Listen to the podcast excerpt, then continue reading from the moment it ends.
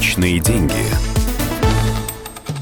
Добрый день. У микрофона экономический обозреватель «Комсомольской правды» Дмитрий Казуров. Сегодня мы поговорим о том, как бороться с мелкими тратами, которые незаметно съедают наши деньги.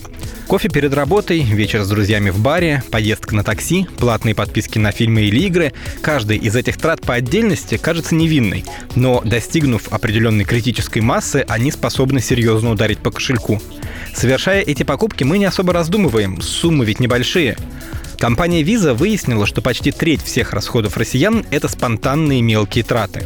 То есть кофе, сладости, такси, сигареты, всякая ерунда с Алиэкспресс и так далее. Конечно, стакан кофе перед работой дает бодрость, а съеденное вовремя пирожное вовсе может спасти неудачный день. Так что для начала ответьте для себя на простой вопрос. Чем вам лично мешают эти траты? Если у вас есть финансовая цель, скажем, новая машина или отпуск, имеет смысл ограничивать себя в малом, чтобы накопить на большее.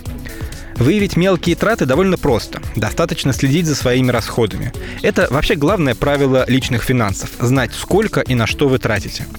Даже если лень вести полноценный бюджет, в мобильном приложении вашего банка легко можно увидеть, куда уходят деньги.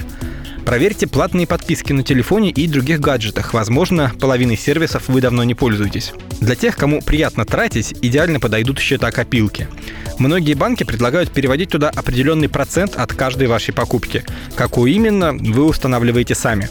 Главное в такой системе внимательно следить за остатком на основном счете, чтобы не оказаться на мели за неделю до зарплаты. Банк со своей стороны накинет процент на то, что вам удастся таким образом скопить. Еще один совет – не покупайте спонтанно, если речь идет о чем-то хоть сколько-нибудь крупном. Можно даже установить для себя определенный лимит, хоть тысячу рублей, хоть три. Возьмите за правило обдумывать такие покупки хотя бы несколько дней. В наш век вряд ли стоит опасаться, что за время, которое вы взяли себе на раздумье, весь товар раскупят. Но не нужно ограничивать себя во всем. Скорее всего, в условиях жесткой экономии вы сорветесь, и это нанесет по бюджету куда больший урон.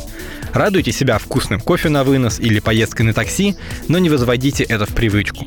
В конце концов, выгода не всегда измеряется непосредственно деньгами. В хорошем настроении и со свежей головой человек работает лучше. А если у вас больше денег, мелкие траты становятся совсем микроскопическими. Личные деньги.